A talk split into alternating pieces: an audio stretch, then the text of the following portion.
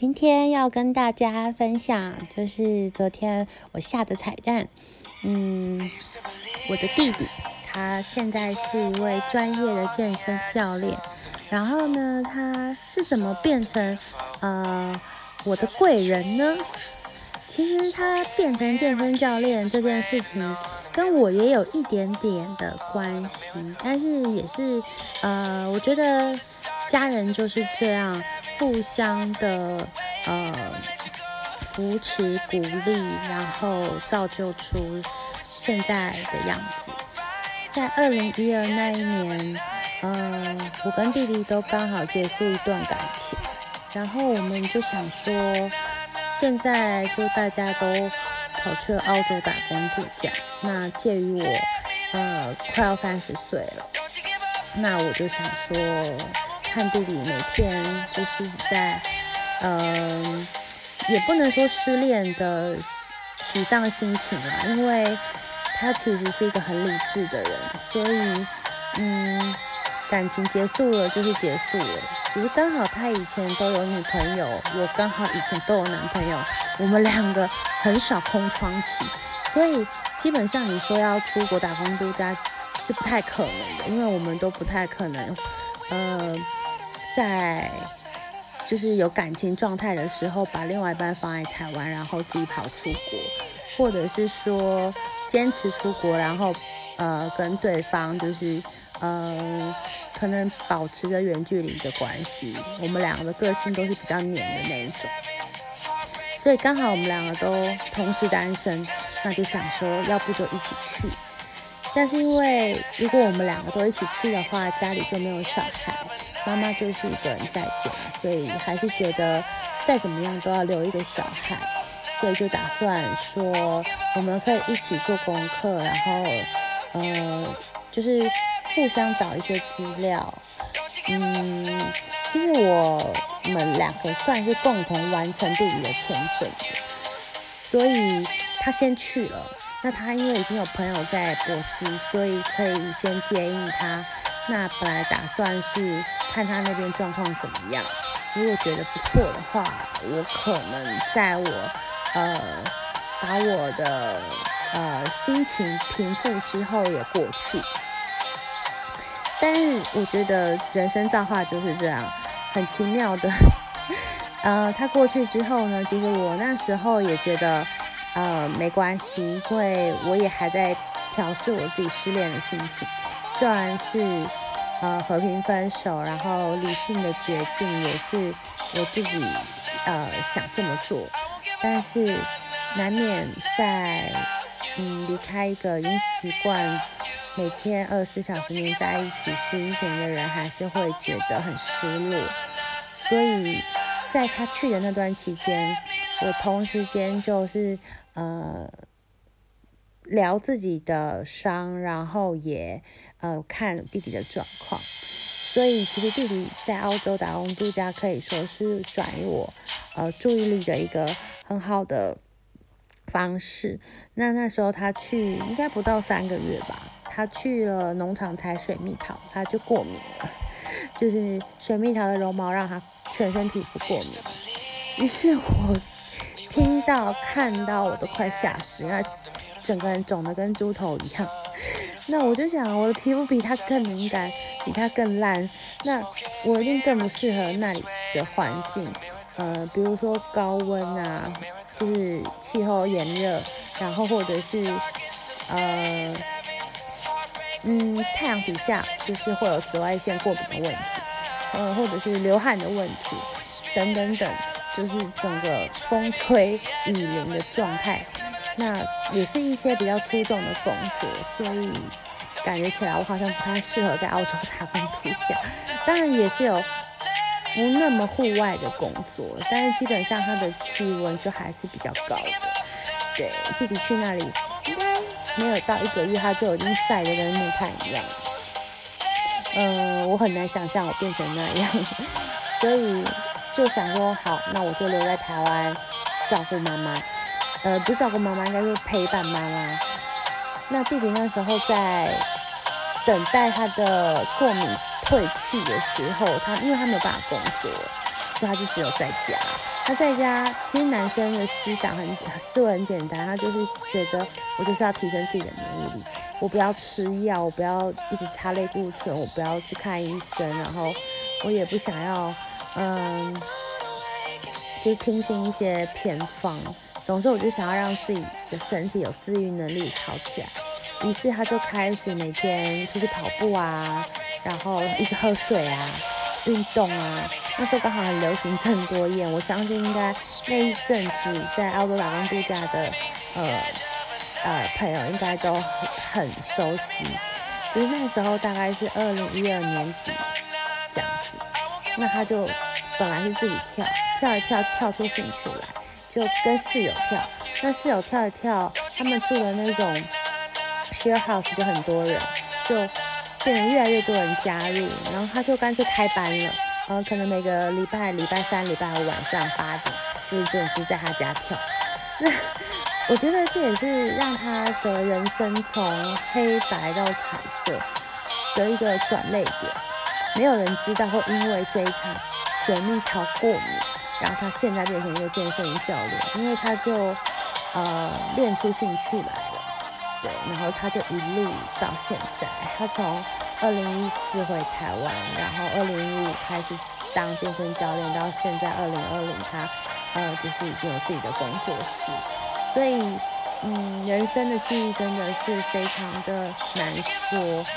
嗯，并不是说你你遇到现在的这个状况，可能就会呃毁掉你的一切，它可能就是一个新的开始，那也许是更好更好。嗯，让你，嗯，应该说更适合你，或者是让你可以发挥更多、更好的你的一个可能的机会。那我那时候就好，澳洲不能去了，那我就是想说，那我还可以去哪里？所以我就开始准备去呃三十岁以上的国家。就是只剩下加拿大、匈牙利跟斯洛伐克，那我就朝这三个国家呃的目标去准备跟前进。那弟弟其实呃当了健身教练之后，他在这方面的知识非常的专业，所以他也呃帮助了我很多关于我调养身体或训练我的呃。肌肉，然后提高我的基础代谢率，或者是我的训练的菜单方式适合我减重。因为我的身体很特别的是，每次去做英巴黎，他都是说肌肉量是够的，但是同时脂肪也是够的，所以在脂肪跟肌肉都同时高标的情况下，整个人就会很大只。那你想要减肥，如果做有氧的话，是肌肉跟呃脂肪都会同时掉，但是 你, 你如果只想要保住肌肉的话，你就要做重训，提高你的基础代谢率这样。所以在重训的部分，弟弟也是给我了一些建议，然后嗯，我也在呃有健身教练的指导跟课程之下，有了很好的成果。那也是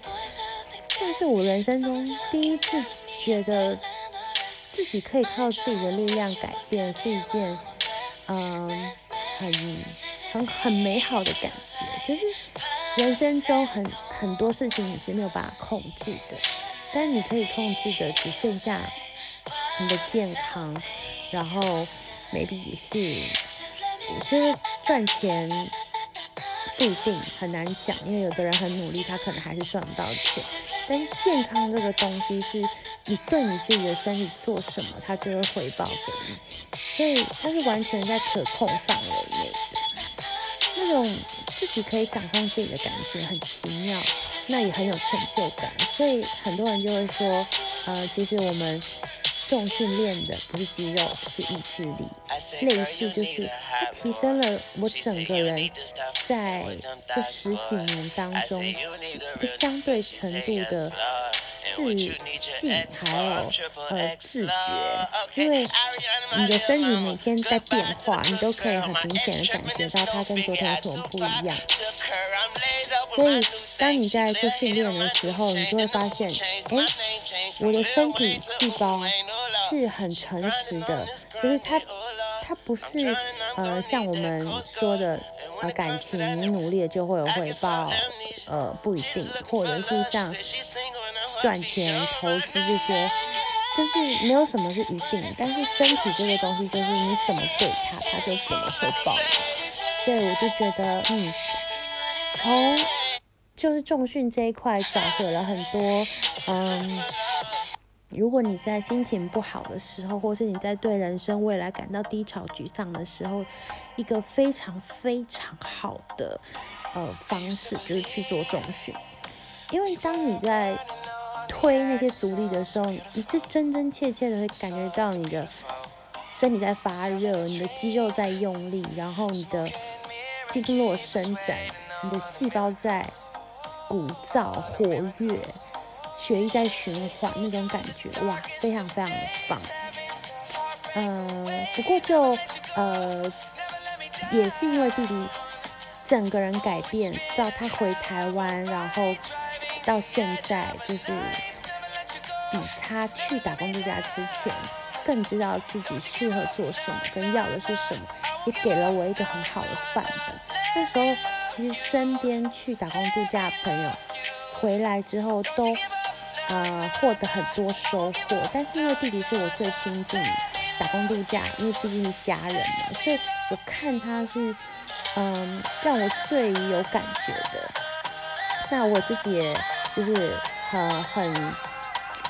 就是很庆幸说，当时候我有一直鼓励他出去，因为我很怕说他如果马上要交下一个女朋友的话，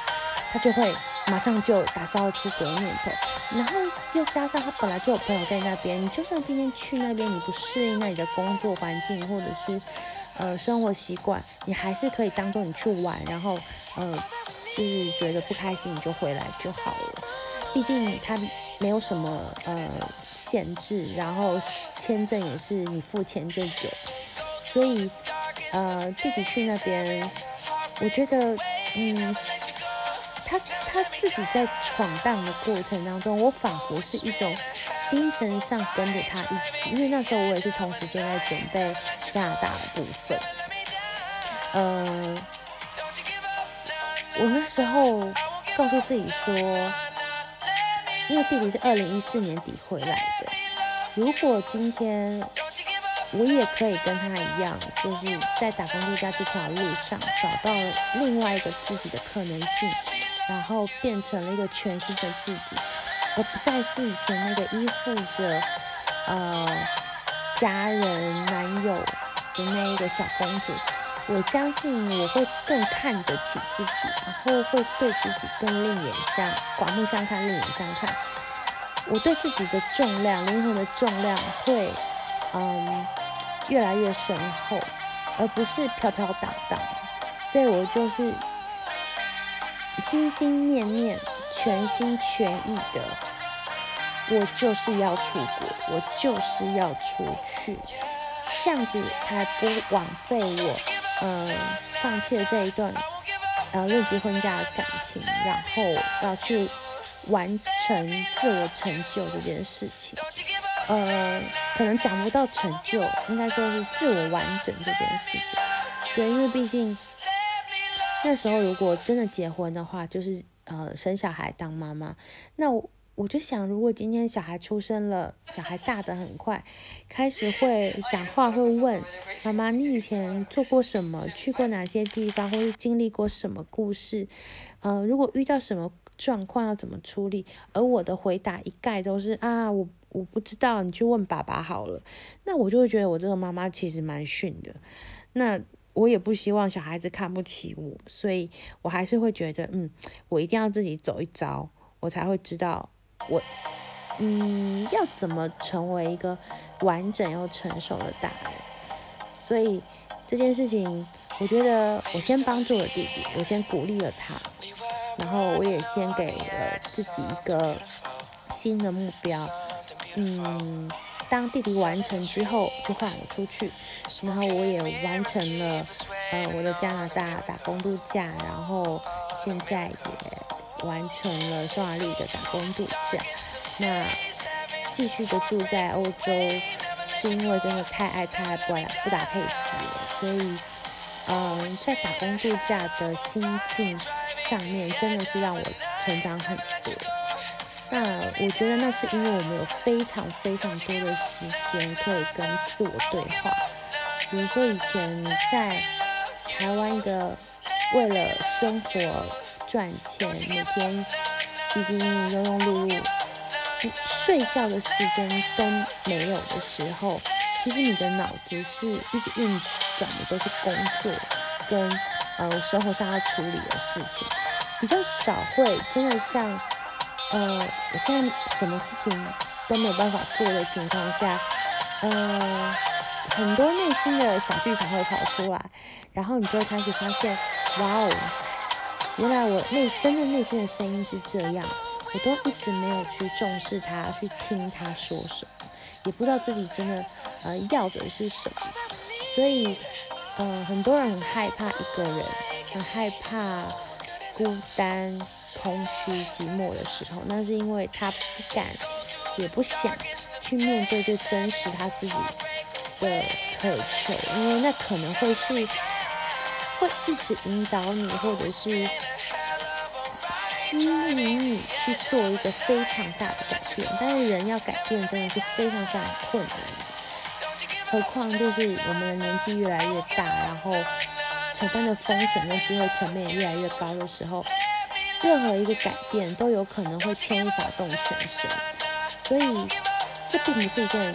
容易跟简单的事情。那大家就是因为啊，我不想改变，我不想再重新来过，我不想再重新适应，我不想再重新学习，我不想要再重新归零，从头开始，是太累了，所以大家就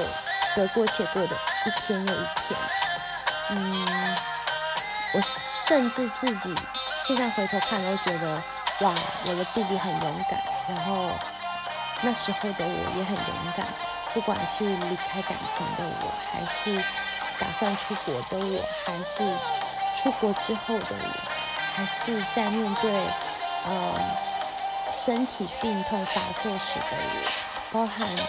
嗯、呃、在很多艰难跟不如意的时候，甚至是呃在国外发生一些跟价值观冲突的事情，让自己觉得非常的嗯、呃、找不到一个立足点，那种是。呃，不能说否定自己，但是你会怀疑人生的时候，我都还是撑到了现在，所以，嗯，我很感谢我有一个这么好的弟弟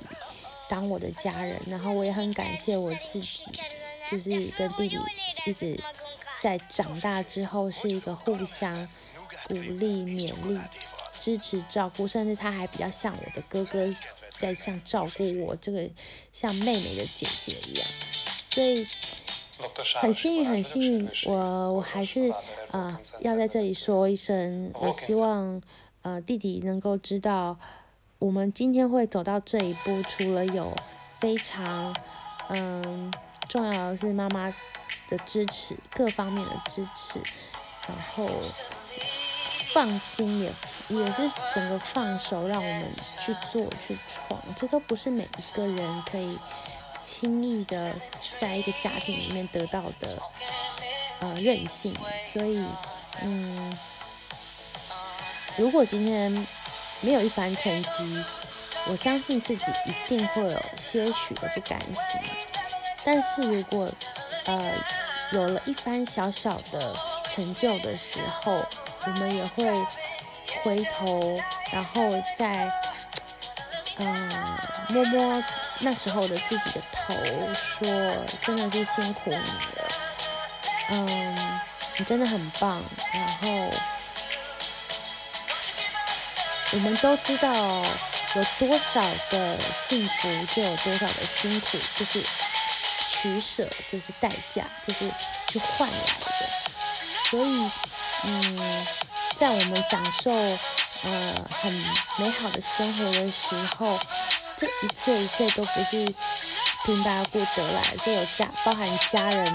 的支持、赞助，然后自己的意志力等等等撑到了现在。但是我也必须说，如果真的有软弱的时候，或者是真的在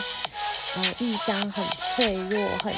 很很痛苦，或者是遇到一些不如意的时候，我真的也让自己就接受，fine，我就是这么烂，我就是这么废，没关系，因为这代表我还有学习的机会、进步、成长的空间，我不是完人，所以。但之所以会让这件事情发生，只是要让我变成一个更好的自己而已。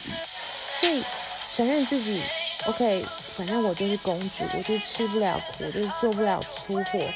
我就是拿不动重物，我就是没有办法久站，我没有办法，呃，去呃太阳底下做事，我没有办法干农活，我没有办法呃碰脏的东西，等等等。但是你当你知道你不适合什么，或者是不能做什么的时候，慢慢的你能做的、你喜欢的，嗯，跟你有热情的事情就会开始浮现。如果还是没有，那就代表尝试的还不够多，就是所谓的大树法则。如果你真的不知道你类似感情里，你不知道你喜欢什么样的类型，你就一直一直交朋友，你就会知道你适合的类型是什么。如果你说你还是不知道，那代表你交的朋友太少了，或者是也可以套用在人生历练里面。你会觉得这件事情是你的低潮，你很难过，但是那是因为你碰到事情不够多，你的你的分母太少了，所以你会觉得这件事情很大。但是当你人生遇到事情多如鸿毛的时候，你就会觉得哦，这件事情也不过就是百万分之一里面的其中一件小事而已。所以我们要呃一直不断的积极的想尽办法去扩大自己的生活范围或者是生活经验，这样子以后不管你遇到什么妖考魔考妖魔鬼怪或者是光怪陆离的事情，你就再也不会觉得哇哦怎么会这样，就是我我我惊呆了，我吓坏了，然后呃我好像就承受不来，我好像就要想不开。嗯，也许当你在当下你会沉浸在那个呃真的是没有办法走出那个牛角尖的时候，但是永远都要记得，每一件事情的发生都是最好的安排，不管它在你那个时候你认为它是一件好事还是不好的事情，都不要觉得它是呃老天爷来整你的，或者是啊我好倒霉我怎么会遇到这种事情，而是你要把它视为一个礼物，呃它是一个最大最大最大的善意，它是希望你可以借由这些经历，然后蜕变成像蝴蝶那样美丽。毛毛虫在脱茧而出的过程中是非常非常，我我我看得出来那个影片，它是非常的用力，也是，嗯、呃，应该就是，我觉得用尽了全整个生命的力气在挣脱那个茧。在长出翅膀，在拍动飞翔，我就觉得哇，就是那一瞬间，就是最最最最痛苦的时候，就是离成功最近的时候，就是快要幸福的时候了。当然，我们也不是说，呃，真的遇到事情很不好的时候，还要一直呃忍辱偷生啊，或者是就一直忍受忍耐，然后就以为自己有一天会因为一直忍耐就变毛毛呃毛毛虫变成蝴蝶，但是那也不是这样，就是还是要去判断这件事情到底对于未来的我是有没有帮助，因为人生永远没有用不到的经历。这件事情一直发生在我的生命生活里的每一天。今天做这件事情，我就会想到，哇，我好像是几年前的什么时候也碰过、接触过、学过、遇过、听过、见过，所以我现在我知道我要怎么办。所以当即使是一件很无聊的事情发生在你眼前的时候，你会觉得哇靠，我为什么要来做这个事情？这到底有什么意义？这到底有什么嗯，就是比如说我在做 housekeeping 的时候，或者是我在端盘子的时候，我在收钱的时候，我想我到底为什么要做这些？就是，呃，好像没有什么专业性质的事情。但是你在很多年很多年以后，你才会发现，原来那些事情会发生，会让你碰到、遇到、呃，去体验的时候，都是为了在预备后面更好的事情。所以在打工度假这条路上，呃，虽然只是换了一个地方生活，但是因为是一个人，是没有家人的照顾。呃，只能靠自己的情况下，这个心智会成长得非常非常快，所以还是很鼓励呃，在有机会的时候，不管你几岁，都可以去做一些你永远觉得自己不可能或者是做不到的事情。就像以前的我，从来不喜欢旅游，不想要不喜欢出国，然后竟然自己飞出去，然后自己在国外工作，自己面对一群全部听不懂的外国人。因为我的呃第一份工作就是在外商，所以那时候饭店里面经理、同事，所有的人讲的英文我全部都听不懂，而且当时候只有一个台湾人在里面。那我实在是英文太烂，所以有时候也会觉得天啊，这样子好像好孤立哦。所以在很不争气的情况下呢，我就马上号召了一堆台湾人来陪我，但是也因为这样，所以英文的进步就变得很有限。那我希望大家不要这样，就是还是尽量把自己丢到一个，比如说我害怕的事情一个环境里面。好，那今天跟大家的呃故事就讲到这里，那也是我人生中一个很重要、很重要、很重要的经历跟过程。不管是呃现在回头看，或者是以后再回头看，是不是还是一样的感觉？不管，但是此刻，嗯、呃，我都要跟我自己说，我觉得我已经做得很好了，尽了我所有的力气，吃奶的力气，活到现在，啊、呃，辛苦了，然后给自己一个掌声跟拥抱吧。先跟大家说晚安咯，也跟自己说晚安。嗯，明天还要继续加油，继续奋斗，每天都是全新的一天。